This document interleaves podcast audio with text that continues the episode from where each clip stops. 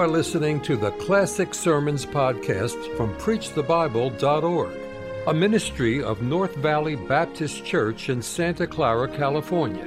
You will hear fervent, old fashioned revival sermons from great preachers of the past.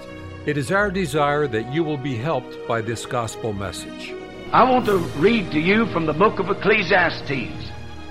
In your Scofield Bibles, you turn to page 703. If you don't have a Scofield Bible, please try to find Ecclesiastes in the next 30 or 40 minutes, if you can.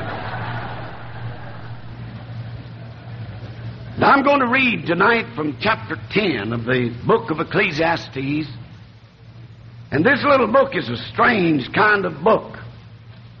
It is believed that Solomon wrote the songs of Solomon, Song of Solomon, in his youth.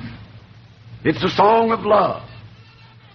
It is believed that perhaps he wrote the Proverbs, this great gathering of wise sayings, in his maturity. And in his older age, he wrote the book of Ecclesiastes. It also is an accumulation, a gathering. When you read the word preacher in the beginning of the book of Ecclesiastes, the Hebrew word for preacher there means gatherer, gatherer of proverbs. And that's what this little book is. It is a book of very wise sayings. And I want to read from chapter 10 of the book of Ecclesiastes. And I always feel good when I know God's people are looking with me upon the Bible. I thank God tonight for the Bible. More than ever before in my life, I thank God for the Bible. I thank God tonight we have a perfect Bible and an impeccable Bible and an authoritative Bible. I love the Bible. I thank God for His Word. And I want us to look upon it tonight and may the Holy Spirit of God bless our hearts as we look at it together. Ecclesiastes chapter 10. Dead flies cause the ointment of the apothecary to send forth a stinking savior savor. So doth a little folly him that is in reputation for wisdom and honor. A wise man's heart is at his right hand, but a fool's heart at his left. Yea, also when he that is a fool walketh by the way, his wisdom faileth him, and he saith to every one that he is a fool. If the spirit of the ruler rise up against thee, leave not thy place, for yielding pacifieth great offenses. There is an evil which I've seen under the sun, as an error which proceedeth from the ruler. Folly is set in great dignity, and the rich sit in low place. I've seen servants upon horses, and princes walking as servants upon the earth. He that diggeth a pit shall fall into it. Whoso breaketh a hedge, a serpent shall bite him. Whoso removeth stones shall be hurt therewith. And he that cleaveth wood shall be endangered thereby. If the iron be blunt, and he do not whet the edge, then must he put to more strength but wisdom is profitable to direct. Surely the serpent will bite without enchantment, and a babbler is no better. The words of a wise man's mouth are gracious, but the lips of a fool shall swallow up himself. The beginning of the words of his mouth is foolishness, and the end of his talk is mischievous madness. A fool also is full of words. A man cannot tell what shall be, that is, what he might say. And what shall be after him, who can tell him? The labor of the foolish weareth every one of them, because he knoweth not how to go to the city. Woe to thee, O land, when thy king is a child, and thy princes eat in the morning. Blessed art thou, O land, when thy king is the son of nobles, and thy princes eat in due season for strength and not for drunkenness. By much slothfulness the building decayeth, and through idleness of the hands the house droppeth through. A feast is made for laughter, and wine maketh merry, but money answereth all things. Curse not the king, no, not in thy fault, and curse not the rich in thy bedchamber. For a bird of the air shall carry the voice, and that which hath wings shall tell the matter. Now I'm going to take one of these tremendous sayings from this part of the Word of God in a moment for our text that I believe that God has laid upon our heart for tonight. You know, we preachers preach not just on Sunday, but we preach many, many times a week. I've had the experience of going to the Bible to look for a sermon. Sometimes I've hunted and hunted and hunted and prayed and prayed and prayed.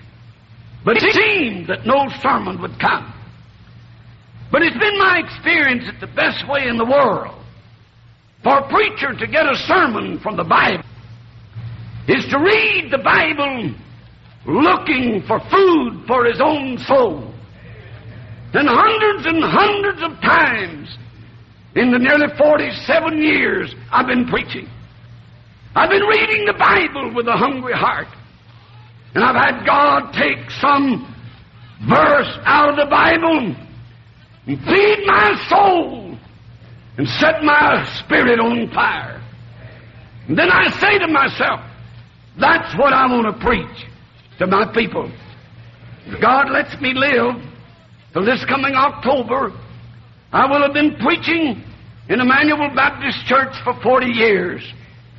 And during those 40 years, we've tried to do just that thing.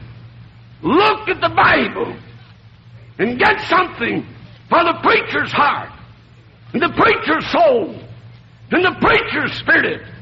And that's what the people need. I was reading this wonderful part of the scriptures some years ago, and I read verse 10 If the iron be blunt, and he do not whet the edge or sharpen the edge, then must he put to more strength. But wisdom is profitable to direct. And I got to thinking about chopping with a dull axe. And that's what I want to speak to you about tonight. You've already gathered that I'm a country preacher. Brother Dollar's a city preacher. We try to have both kinds. I was I was raised on a farm down in North Alabama. I preach a lot in Michigan and new places, and I still have my southern accent. Not long ago, I was preaching. Some lady sitting down on the front. I could hardly hear her, but I could read her lips. She said, He ain't no Yankee. and I really ain't. I was born in New Orleans, Louisiana, raised in North Alabama. I went to school in Tennessee, and I was married in Ohio. And I've been preaching in Michigan ever since. Every day I say, Lord, this is far enough. Let's don't go any further. I told you when you get my age, you know, things just go through your mind like coveys of birds. You just reach out and grab them all the time. You never know what you have till you look at it. So that just went by, and I grabbed it while it was going by. I well remember on the farm my wonderful grandfather. He was a tremendous man before he was saved. He was saved the first revival I ever held. He and my grandmother lived to be 91 and a half years of age. They kept telling us down on the farm, if you eat pork, it'll kill you. Sure enough, it did. It killed both of them.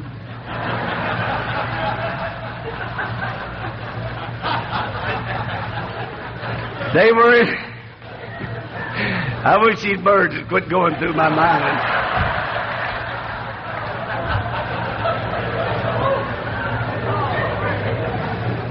They were in their 72nd wedding year when the first one died. I'm in the ministry today because of the discipline and uh, correction and direction my grandfather gave me. I was raised on a farm, and you know, on the farm you do, you have running water, but it's running about a hundred yards from the house, and you have to go get it. And our fuel was wood. You had to cut it, and you cut it with an axe and a saw. And well do I remember the experience of the old-fashioned grindstone. My father was very, grandfather was very adept at holding the axe a certain way and having me turn the grindstone to sharpen the axe. Before he would ever go to the woods to work and ever go to chop wood, he was careful to see that his axe was sharp and the saw was sharp because he had sense enough to know you can cut more wood with a sharp axe than you can a dull axe. And that's what the Bible's talking about. If the iron be blunt, and he whet not the edge, he must put more labor to it. And I learned as a boy that sharpening your tools is not wasted time. It is time well spent. And I learned that when the tools are sharp, as the tools of a workman ought to be, it's much easier to do the job and to do it right. And I want to talk to you a little bit tonight about sharpening our tools that God has given us in the service of the Lord. You know, I thank God tonight this Bible has all the answers that you and I need. This is a book that not only raises questions, but comes forth, thank God, with the answer. I flew down to New Mexico two or three years ago, and um, I was sitting down there waiting to preach at a fellowship meeting, and was a very young preacher. I don't even remember his name. Got up to preach, and you know, there's no such thing to me as little preachers and big preachers. There's such things to me as preachers that preach the Bible, preachers who don't. But a young preacher got up and he said, Now, I'm embarrassed. He said, Here sits Dr. Malone, had all these years of experience. And he said, I'm embarrassed to preach. And I was hoping he wouldn't be.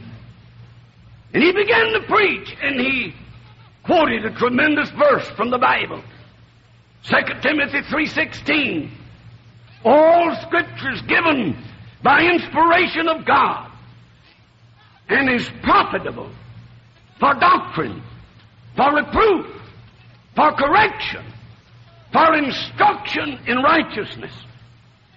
And then the young preacher said, This tells me what is right, the doctrine. He said, The Bible tells me what's not right. That's the reproof. He said, The Bible tells me how to get it right. That's the instruction. And he said, The Bible tells me how to keep it right. And I said, Thank God, preacher, you wasn't scared to say that. Let me tell you, friend, the answer is in this Bible tonight. And it's unbelievable how little preaching of the Bible there's going on in America tonight. There's everything else being preached. I sometimes go to places to preach, and the meetings have already been in progress. And I ask the ones that pick me up at the airport, what did so and so preach on last night? I asked that about Dr. Hudson one time. They told me exactly what he preached and smiled when they said it because they enjoyed it. What did so and so preach on? I don't remember. I want to tell you tonight, God has the answer for every need in your life tonight in this blessed book. And we have a job to do. I'll tell you, were it not for the power of God tonight, when I think about the responsibility that God has given to you and I as the people of God in this generation, I would absolutely, I think, die of fright tonight when I think of that tremendous responsibility, were it not for the power of God. Jesus said, Go and teach all nations, baptizing them in the name of the Father and Son and the Holy Ghost, teaching them to observe all things whatsoever I've told you. Go ye into all the world and preach the gospel to every creature. And God gives to the succeeding generations that responsibility. You and I tonight, as a part of the born again church of Jesus Christ, have been given the responsibility to take the gospel to the ends of the earth. What an inhuman task that is. And I want to tell you, my friend, it'll never be done with a dull axe. You know, the Lord has given to us individually tonight the tremendous responsibility of being a Christ-like Christian. Those whom He did foreknow, He did predestinate to be conformed to the image of His Son. The whole purpose of God in you and I tonight is not to just get us to heaven, but as to make us like Jesus Christ. And some glorious, wonderful day, we shall see Him, thank God, and be like Him at last. But I want to tell you, my friend, you and I will never be Christ-like, chopping with a dull axe. If the iron be blunt and he whet not the edge, this book says he must put more strength and more power to it. We need tonight the tools that are set forth in the Word of God for a workman. How helpless is the doctor to bring about healing without his instruments? You take the tools away from the mason, he can build no wall. You rob the carpenter of his tools, and he can make no cabinets. And I'm saying to you tonight that without the tools God is described in this book, you and I can never do the job that God has called us to do. You know, there's some wonderful illustrations in the Bible. I think of that Bible college, maybe the first one you'll ever read about in the days of Elijah and Elisha. One day the student said to Elisha, the place, the dormitory, only it doesn't say dormitory in the Bible. The dormitory's too small. Let everyone take an axe and fell a beam, and let everyone bring a piece of wood and build a dormitory for these sons of the prophets. You know the familiar story. They went down to the Jordan and began to chop the trees for the purpose of building housing for the sons of the prophets, these young preachers, to sit at the feet of a great man, Elijah, and learn. One young man all of a sudden cried out to Elisha and said, My head has fallen into the water. And he said, The thing that makes it even worse is it's borrowed. It doesn't even belong to me. You know the story. Elisha took a limb of a tree and a miracle was performed. And the axe head began to swim. And he got it back and began to use it again. But you know, if there'd been a lot of preachers and a lot of Christian workers, when the axe head fell off, he would have just kept on whacking away with the axe handle. Because it makes a lot more noise than a sharp axe does. But it doesn't cut near as much wood. You and I tonight face the danger of making a lot of noise and being very active, but never cutting much wood for Jesus Christ. It takes a sharp axe to do it like God wants it done. I read one of the most pitiful stories in the Bible. It wasn't very pitiful to me, and it didn't touch my heart until I began to think along these lines. Saul had so sinned against God until the Spirit of God had left him. This great giant of a man, Israel's first king. One day Samuel said to him, The kingdom will be stripped from you because you've failed and you've sinned and you've presumed against God. I read of the Philistines. They represent the world. They divided themselves into three tremendous companies, and here's this man who's just been told the kingdom is no longer yours. And they come at him from three different directions. These hordes of heathen soldiers, these armies of the Philistines. That's bad enough, but let me read you one of the saddest things, and it's a description of many people in the Lord's work today. We read in 1 Samuel chapter 13, verse 19, but there was no smith, that is blacksmith, that is one who sharpens the instruments. There was no smith found throughout all the land of Israel. Lest the Hebrews make themselves swords or spears. But now listen to it. All the Israelites went down to the Philistines to sharpen every man his share in his coulter, that is his plow point, and his axe and his mattock. You see, here was a picture of God's people with dull instruments and no way to sharpen them. And they must go to the heathen, to the world, to get them sharpened. I don't believe God wants that. I'm a firm believer tonight in the fact that God has given to me and to you every tool that we need to do the work of God. Oh, I, I want to use everything I can for the Lord. Every legitimate tool He can possibly use. But I want to tell you, the electronic church alone will not do the work God wants done. There's still the personal touch and the heart of love and the tears of weeping that must be involved in the work of God. I'm on the mailing list of several of these computerized organizations, and at least two of them have never gotten my name right yet. That's how personal it is. No, it takes more than that. There was no one to sharpen the tools, and they went to the world. You know, I think of the fact that God's Word sharpens our prayer life.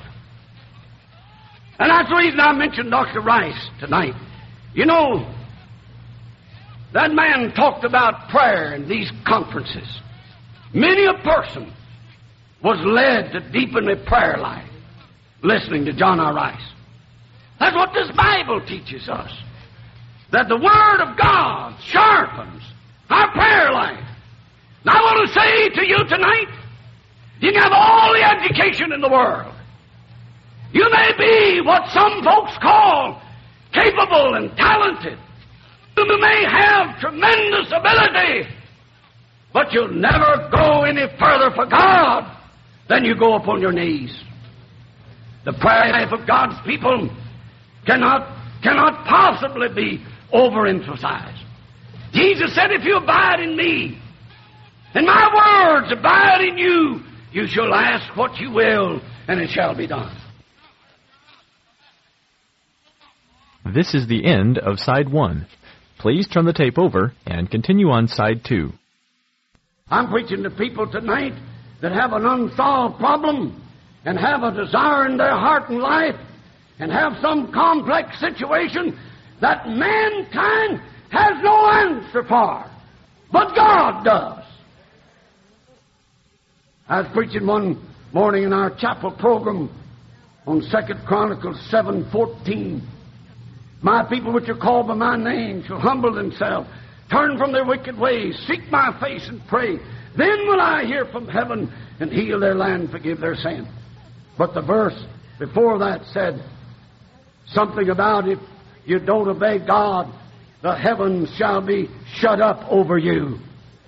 The young man came weeping after the chapel service was dismissed, and he said, Preacher, I want to tell you that this morning you described my prayer life. He said, I feel like when I pray that the heavens over me are brass, and God is not answering my prayer. Oh, let me tell you, my friend, if in this holy week set aside for the preaching of the Word of God and the fellowship of God's people, you could be led to believe that prayer opens the windows of heaven and moves the mighty arm of God to do what the preacher called the impossible tonight. Oh, let me say to you, we need to get back to the old fashioned Christian practice of what the early believers called the morning watch. When the child of God dare not go and face the world or his business or the whirling wheels of the city until they first of all have been alone with the Bible and with God. Now I want to say to you tonight, if you do not have that morning watch in your life where you let God talk to you. Somebody said to me, Preacher, how much of the Bible do you read every day? Read it until God says something to you. And then you will want to say something to God. The two go together, and you cannot possibly separate them. I had a glorious experience in my church a couple of years ago. I began to think about what would happen if, if some people had asked some of my folks certain questions.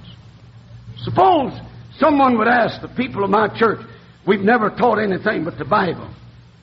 Been our curriculum. There's people here that spent years in our church.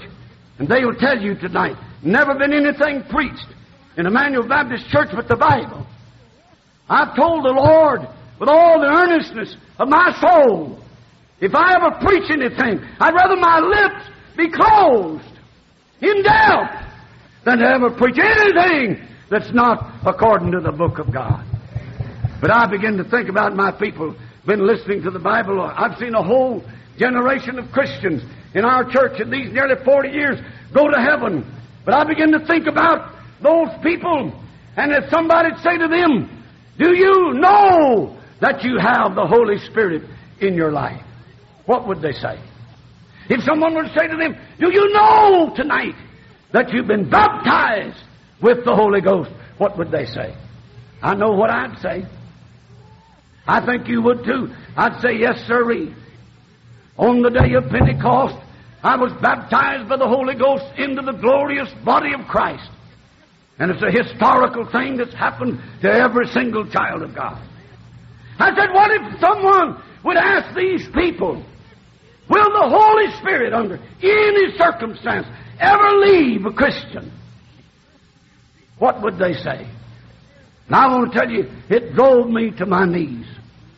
And for 14 weeks in our church, we preached every Wednesday night on the blessed Holy Spirit of God.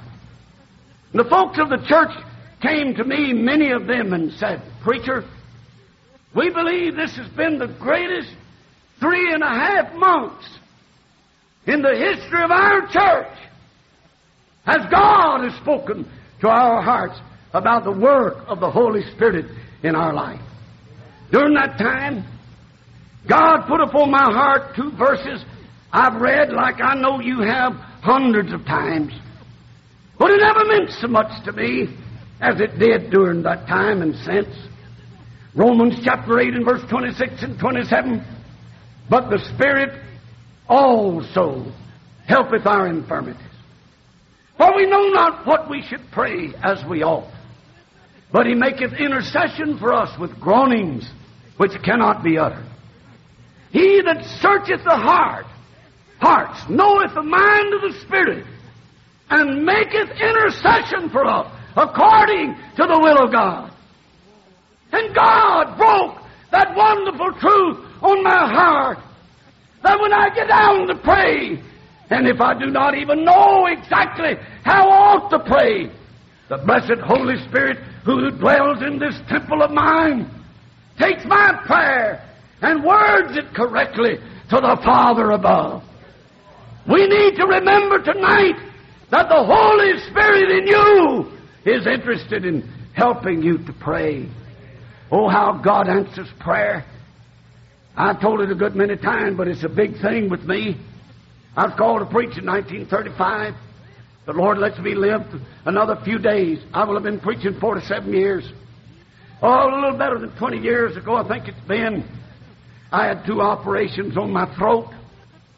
I was told by a doctor, you'll never preach again. He was a Christian man. He was the expert in his field. He said to me, Now, Tom, I want you to go home. I know this is hard for you. Go home and make your plans. You're never going to preach anymore. You're not going to be able to. I'll tell you, friends, if he had hit me between my eyes with a chopping axe, it wouldn't have startled me anymore.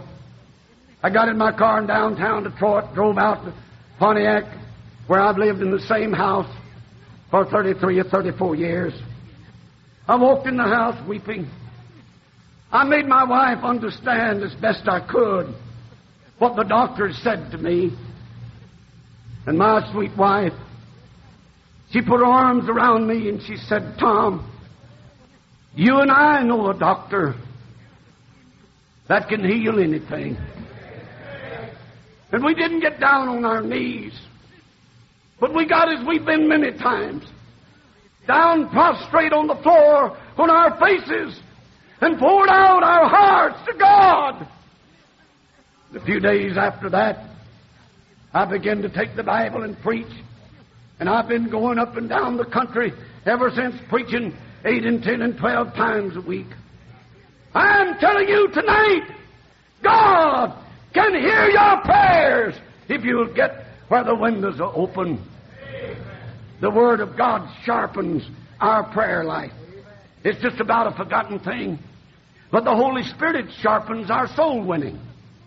Acts 1 8, Jesus said, But you shall receive power after that the Holy Ghost is come upon you, and you shall be witnesses unto me. Acts 4.31, and when they prayed, the place was shaken where they were gathered together. And they were all filled with the Holy Ghost, and listened to it, and spake the word of God with boldness.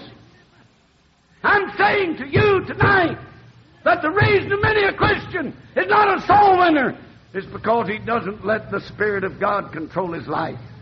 The Holy Spirit of God sharpens your soul winning.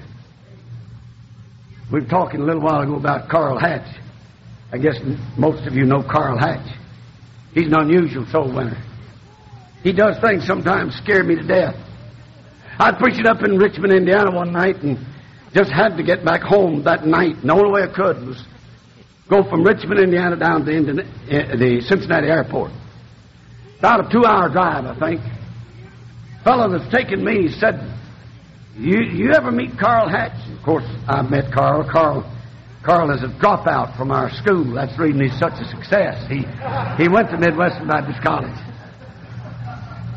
He said uh, he was in our church not long ago, and he said, I went, went out to win people to the Lord with him. Said, went soul winning.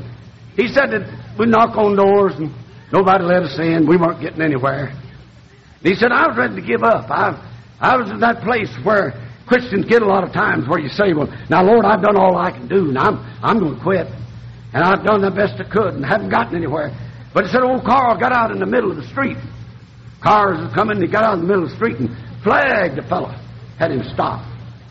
This fellow said, scared me to death. I couldn't imagine him flagging down a total stranger, driving down the street. And he said the fellow saw him waving his hands and waved him down, said he pulled over to the curb. Said, I saw Carl go up to the window and talk to him a little bit. Then he said, uh, I saw Carl take hold of the handle of the door, open the door, and got in and sat down. Said, by that time I got enough courage enough to go up and see what was going on. Said, when I got up to the window, the fellow was sitting there at the steering wheel and the big tears rolling down his cheeks, and Carl had his New Testament leading, leading him to the Lord. After the fellow got saved, he said, this is the most unbelievable thing that's, that I, have ever had happen to me. He said, You know, a preacher, talking to Carl Hatch, he said, My wife's sister died down in Kentucky. Now, this would have been up in Richmond, Indiana. And he said, Tomorrow, I'd take my wife and all my family, get in the car and drive from Richmond, Indiana, down into Kentucky. And he said, I've been driving for years, but he said, I've been frightened to death of making a trip, getting out on the highways. He said, I was afraid some of us would get killed, maybe me. And he was weeping and he said, Thank the Lord now, if something happens to me, I'd go to heaven. I was sitting in that car that night, and that fellow told me that. And I said, Oh, God, give us more Carl Hatches. I want to tell you, my friends, we need a revival tonight of getting back to this old fashioned one on one soul winning business. Jesus Christ never fished with a big seine. Nineteen times in this New Testament, he dropped one line in, and one on one, nineteen times he won somebody to Jesus Christ. Years ago, our folks went out and won a fellow to the Lord. Some of you folks here tonight know him. He went through our schools, out preaching the gospel out in the St. Louis area, area has been for years. His name is Wilfred Robinson. Wilfred Robinson was an alcoholic. He was a drunk. Our folks came upon his home one night, went in and led him to the Lord, and he came and got saved. He lived in a certain house on, I believe it's called Michigan, Michigan Avenue in Pontiac, Michigan. Years and years went by. One night, one day, I got the message to come go see a man in his home on Michigan Avenue. The fellow's name was Jim Reed. I went to home that night and they said, Now, preacher, this man is a drunk, uses bad language, and no telling what he'll say to you. You know, there's a lot of folks want to see what'll happen when the immovable is hit by the unstoppable. So they send preachers everywhere, you know. And they said they don't know what he'll say to you. But I went that night to that home, and this man, bleary eyed, came to the door, and I found out the pitiful story. His wife had left him, the children were gone, they'd been gone for two weeks. He drunk his whole family down the drain. There he sat that night, a broken human being. And uh, I got him down on his knees. And I was trying to get him to pray what we call the sinner's prayer God, be merciful to me, a sinner. He was weeping. He was trembling. He was under conviction, but he wouldn't pray. And I was about ready to give up, and the thought occurred to me. I had an address, that address in my pocket, and I remembered that was the same home that Wilfred Robinson lived in for years. And one night, a couple from our church went to his home and led Wilfred Robinson to the Lord. And I took courage and I said, Lord, right in this house, yes, in this room, and maybe where Jim Reed is kneeling right now, you saved another drunk by the name of Wilfred Robinson. And if you did it once, you can do it again. And in a minute, I heard him sob and cry, God be merciful to me, a sinner. Next Sunday morning, old Jim Reed walked down the aisles of our church and was saved. And about two weeks later, he came down it again, leading his family. I'm saying to you tonight that the Holy Spirit of God wants to sharpen our soul winning tools. You know, personal holiness sharpens our testimony. There's no substitute for that. It's a forgotten thing almost in the ministry today. I remember the wonderful story of the Shunammite woman she saw a man of God go up and down the roads, and one day she said to her husband, I perceive that that is a holy man of God. She could see it. You talking about seeing things? Holiness is visible. When it's lived in a transformed life. She said, I perceive that that man is a holy man of God. When they saw the boldness of Peter and John and perceived that they were unlettered and ignorant men, they knew they'd been with Jesus. Let me tell you, there's no substitute for. A lot of preachers are trying to build a ministry without personal holiness. And a lot of parents are trying to build a home and a family without personal holiness. And there is no substitute for personal holiness. Personal holiness sharpens our testimony. I read of a preacher went to a place to preach sitting on the front row was a girl had her bible every night and came every service and looked just as miserable as she could be he wondered about her. She made an indelible impression upon his mind. One year later the preacher went back to preach in that same church again. And there sat the same young lady this time with her bible yes but this time with a radiance upon her face and a happiness that showed and was evident to anybody that looked at her. He went down one night and said to her after service, said, Young lady, I hope you'll not think I'm too personal, but I want to ask you a question. A year ago I came here, you sit there with your Bible every night and you looked as miserable as you could be. And a year later I come back, and you have a sweet peace in your heart that shows on your face and a radiant glow for Jesus. And I want to ask you, what's made the change in your life? The young lady said, Preacher, I don't mind telling you. I have a dear friend, a girlfriend. She received an honor that I wanted, and I, I didn't get it, but she got it. And I became jealous and envious, and even harbored hatred in my heart against her. He, she said, then one night, with the Spirit of God convicted me in my room, I got down on my knees and I asked the Lord to take all the rancor and the hatred and the jealousy and the bitterness out of my heart. And she said the sweet tune came back and the happiness and peace came back. And let me tell you tonight, there's a many a fundamental Bible believing Christian in our churches tonight who's not right with God. And there's a many a fundamentalist whose heart is filled with hatred. I want to tell you, friend, you cannot be for God what God wants you to be without personal holiness. I like that incident about Elisha and that Shunammite woman.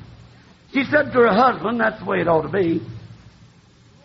I think she had heard Dr. Rice probably preach on the home. The man was the head of the home. And she said to her husband, I perceive this man is a holy man of God. Let's build a little chamber on the wall. You know, I'm delighted about that little prophet's chamber. That's where the Word got started. She said, let's put a bed in it, and a table in it, and let's put a stool in it, and let's put a candlestick in it. And you know, if you think about it tonight, that was God supplying everything that man of God needed. That bed to rest himself. Jesus said, Come unto me, all you that labor and are heavy laden, I'll give you rest. Oh, there's no rest in this world like the rest Jesus gives to the believing heart. Listen, you can have money to buy a queen size bed, but it won't buy sleep. You can have money to buy a steak, but you can't buy an appetite. I'm saying to you tonight, this sweet rest only comes from God. That, uh, that little room had a table in it, and that table had a purpose also. That table was for fellowship. Like the psalmist said in Psalm 23, Thou preparest a table before me in the presence of mine enemies. Oh, don't you like to come to the Lord's table? Don't you like to sit down and fellowship at the table of the Lord? The little stool had a purpose. It was for learning. I believe God wants every one of us to be like Mary, to sit at His feet and learn. The candlestick had to do with His testimony. You know, God has everything in this world you and I need tonight to do the job. We don't have to go to the Philistines. God has it all for us. You know, love sharpens our fellowship. You're going to, some of you are going to say, now, preacher, you're meddling now. No, I'm not. I believe we need a revival that calls God's people to love one another again. I don't go for all this name calling business. I don't go for all this business people under the pretense of defending the faith. They down and malign everybody that doesn't agree with them. This Bible says we walk in the light as He is in light. We have fellowship one with another. And the blood of Jesus Christ, God's Son, cleanses us from all sin. If a man say he loves God and hateth his brother, he is in darkness and is a liar. And how can he love God whom he hath not seen if he love not his brother whom he hath seen? You know, I learned a long time ago you're going to have to love people whether you agree with them or not, if they're God's people. You better learn. You'll suffer if you don't. I remember years ago, you know, in nearly 40 years, we've had some had some periods that you might call trouble in the church. I, I never could understand it. Anybody as sweet and nice and humble, kind and lovable as I am, I don't know if I'd ever have trouble in the church, but we have had a few times. Now, I remember one time, I tell you, it got hot. I don't know whether any of the people here tonight remember it or not. But people would come to my home and they'd break out our windows and one night put a bullet hole through the picture window in my living room. One night they threw some object and broke a window where my youngest little daughter was sleeping right nearby. They broke enough eggs on our house. I said to my wife one day, and we was trying to get wash the eggs off the house, and eggs don't wash off a brick easily. I said, if we had, honey, if we had these eggs that these folks had broken on our house, we wouldn't need to buy another egg till the Lord comes. One day, God laid upon my heart to preach to our church a series of sermons on the subject of prayer. Now I was in the midst of this, this thing. Now I was about to preach on prayer. And it seemed like the Lord said to me, Now, if you're going to preach on prayer, you start where the Bible starts. I took the New Testament and the concordance and I began to look at the word prayer and praying and prayed and so forth. Every time it's found in the New Testament. And the first time I found it in Matthew chapter 5, I think verse 44, said, Pray for those who despitefully use you. I closed my Bible and I said, Now, Lord, you mean the folks that shot my window out? You mean the folks that broke all those eggs all over my house night after night? You mean the ones that broke a window right where my little baby girl was sleeping? Now, the Lord never has spoken to me out loud, and He never has to Oral Roberts either.